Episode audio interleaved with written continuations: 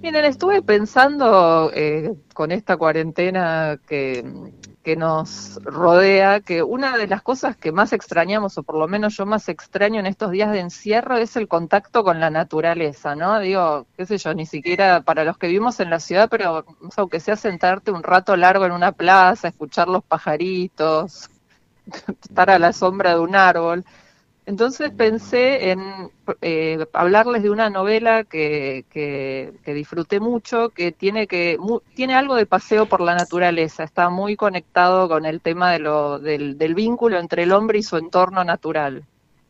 Se trata de la novela Tiempo sin lluvia, del eh, inglés, él es galés, eh, se llama Sinan Jones, es un, escritor nacido en 1975 en Gales y mm, esta novela eh, hermosa la, editó en Argentina una editorial cordobesa, se llama Chai, se lanzó en marzo de este año y la verdad que es súper recomendable. Eh, a él quizá a algunos les suene el autor porque es el guionista de una serie de Netflix que se llama Hinterland. De hecho es una mm. serie que está ambientada en Gales y, y Simon Jones escribió cinco novelas eh, originalmente, en, bueno, en inglés se llama The Long Dry, o sea, la larga sequía. Acá fue traducido con este hermoso título Tiempo sin lluvia y la novela tiene la traducción de Star Cross. Es escritora y la verdad que se nota porque la, traducción es impecable, es súper disfrutable. La verdad que uno no, no, no siente que, esté, que haya perdido nada con la traducción. En todo caso, se ganó porque es un texto muy, muy, muy bello. La historia es muy simple, es una mañana, este granjero que vive en Gales, Garrett, despierta y descubre que murió uno de sus terneros y que se le escapó una de las vacas del establo. Entonces sale a buscar la vaca por el campo.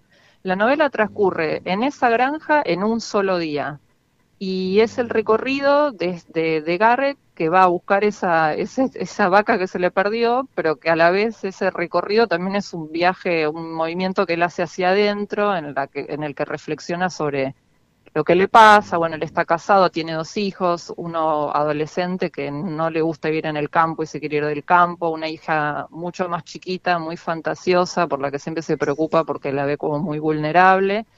Y la relación con su mujer no está en su mejor momento, la quiere mucho, pero ella está siempre deprimida.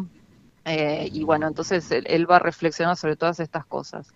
Lo interesante es que en esta novela el escenario natural, más que trasfondo, es protagonista y está descrito con gran belleza, ¿no? Por ejemplo, él habla de que en el campo hay estrellas que tiemblan como la garganta de un pájaro o pájaros que cantan como un niño que habla solo mientras juega.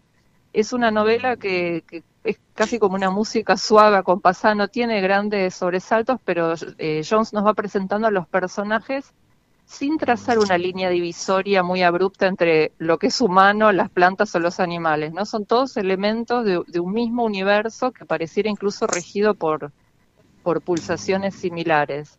Es una escritura, no, no es un autor barroco ni sobrecargado, usa frases cortas, muy potentes y se nota que hay mucho trabajo sobre la escritura, porque bueno, la verdad es mucho más difícil decir mucho con pocas palabras eh, que con un montón de palabras, o sea que se nota que hay una búsqueda casi obsesiva de, encontrar las palabras precisas para describir situaciones o estados de ánimo. En, una entrevista que le hicieron en El País, eh, él dijo que cuanto más claro tiene el concepto de lo que quiere, más cortas son las frases que utiliza y dice que escribe porque le gusta leer y cree que la lectura desencadea ideas y pensamientos en el lector. Entonces él lo que dice es que le, le da al lector flashes y que el lector se tiene que convertir en su cómplice y, que, y, tiene que rellenar los huecos que él va dejando. Como les contaba, tiene mucha sensibilidad para describir animales, plantas, personas, y en este sentido la novela me recordó un poco a Los Galgos, Los Galgos, de la argentina Sara Gallardo, que les recomiendo también encarecidamente que la lean, algún día hablaremos de, Sara Gallardo porque creo que es una gran autora argentina, bueno, murió ya ¿no? en el 88, pero que, tuvo la desgracia de ser mujer en la época en la que escribía en Argentina y donde todavía había vivos un montón de, grandes figuras de la literatura y que por eso quizá quedó un poco desplazada porque cuando uno la lee no, no, no puede creer que no había escuchado hablar de ella antes. Y en Los Galgos, Los Galgos también hay, es una novela que transcurre en parte en el campo y hay unas descripciones muy conmovedoras de la naturaleza. De hecho, están los galgos que le dan nombre a la novela, que me acuerdo, son Corsario, Flecha, Chispa, bueno, son para cualquiera que alguna vez tuvo un perro, eh, se va a emocionar leyendo la descripción de esos galgos. Pero bueno, para no irme mucho, quería cerrar la, columna con un fragmento cortito de la novela que para que tengan alguna idea de, por dónde va este libro que es una escena en la que, bueno, el perro de la familia, que es Curly, que es el típico, ¿no? Perro viejo de la familia, que lo tenés hace mil, que es como un miembro más, un integrante más, lo, tienen que sacrificar porque lo mordió una rata y se le está infectando la herida y cuando el veterinario del pueblo llega para sacrificarlo, justo Gareth no está porque salió a buscar el ternero, eh, su hijo mayor no está, su mujer está durmiendo la siesta y queda la hijita chiquita sola con el veterinario. y les leo el, un pequeño fragmento que es cuando el veterinario y la nenita, bueno, deciden poner a dormir a Curly. Dice, lo llevaron a donde dormía siempre, en una parte del viejo tambo y lo recostaron. Curly los había seguido lentamente y ellos también caminaron despacio, por él. Lo terrible era que estaba lleno de esperanza. Tenía toda la apariencia de una criatura entusiasmada y complacida. Se acomodó sobre el heno para dormirse. ¿Qué tiene la inyección? preguntó Emi.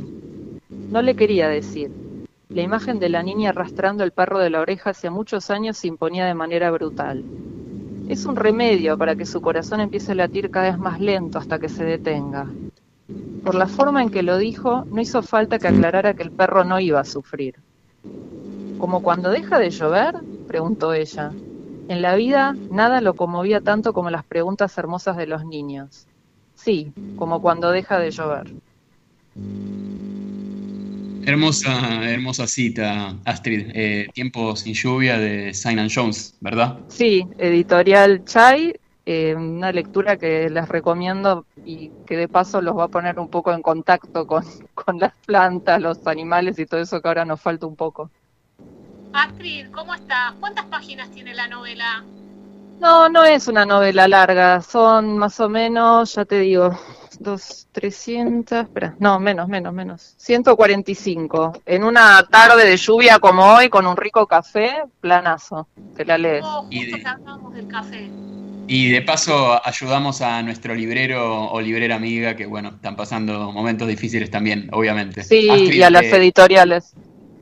Y a las editoriales, por supuesto. Eh, buenísima la columna y bueno, muchas gracias de nuevo por esta recomendación de esta semana. La seguimos la próxima. Dale, un abrazo grande.